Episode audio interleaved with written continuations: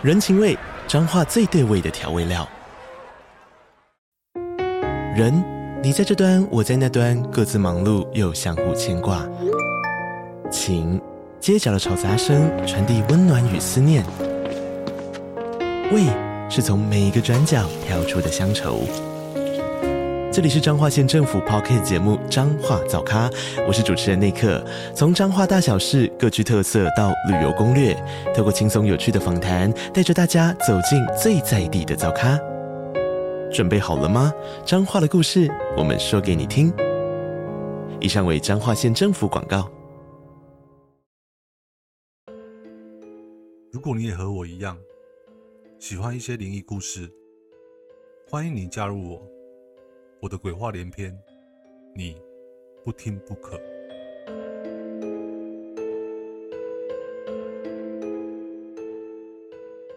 欢迎来到不听不可频道。大家好，我是不可。如果喜欢我说故事的方式，也欢迎到 YouTube 上面观赏影片哦。不知道各位听众从小到大有没有住到或租到不干净房子的经验？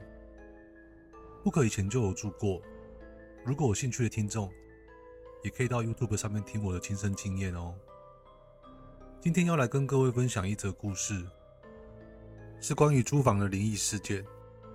接下来就开始今天的故事——租房惊魂。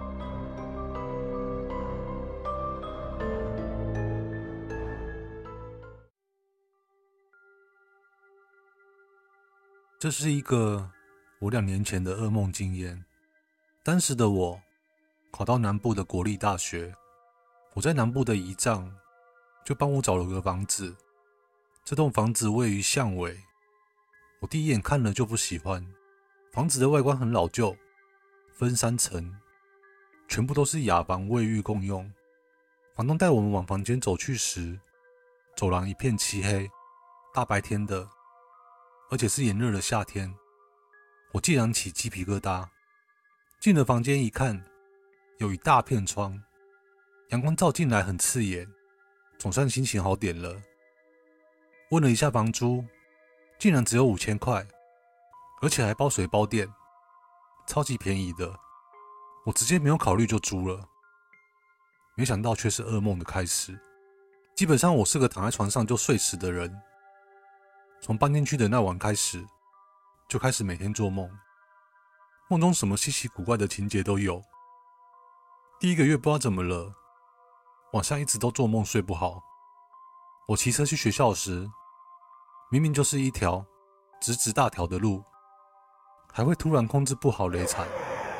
那时也没多想，后来好不容易车祸的伤口好了，紧接着我又开始重感冒。还引发肺炎，我整个人从七十公斤瘦到六十公斤。来我家探病的同学们，个个都坐不久，每一个都跟我说，觉得我住的地方有一种让人发毛的感觉。有一天晚上，我听到有人敲我家大门，打开门一看，没有人啊，我以为是我幻觉，就继续睡。过了三分钟左右，敲门声又再度响起。神经大条的我打开门一看，还是一样没人，我还是一样就继续睡。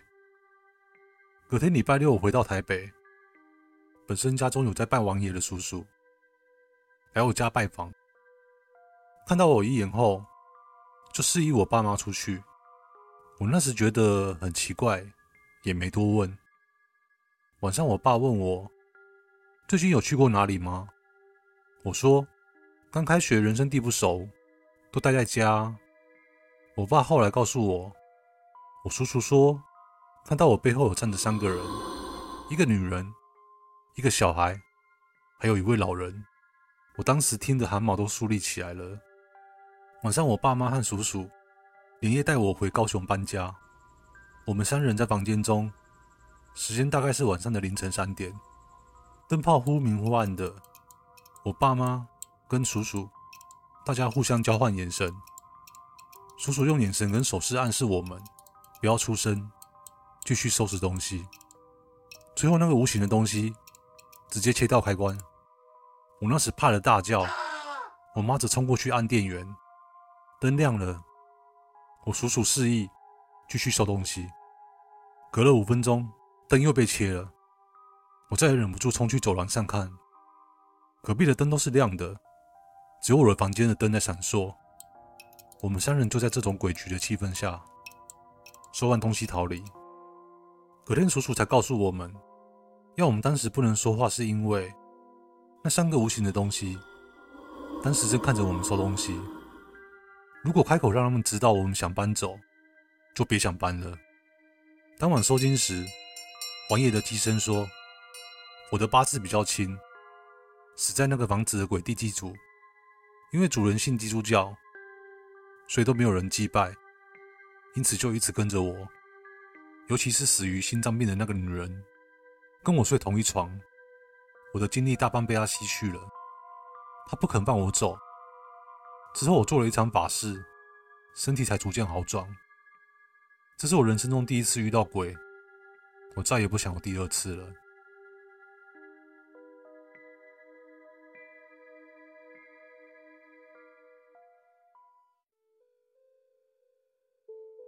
今天的故事就到这边哦，我们下期再见，拜拜。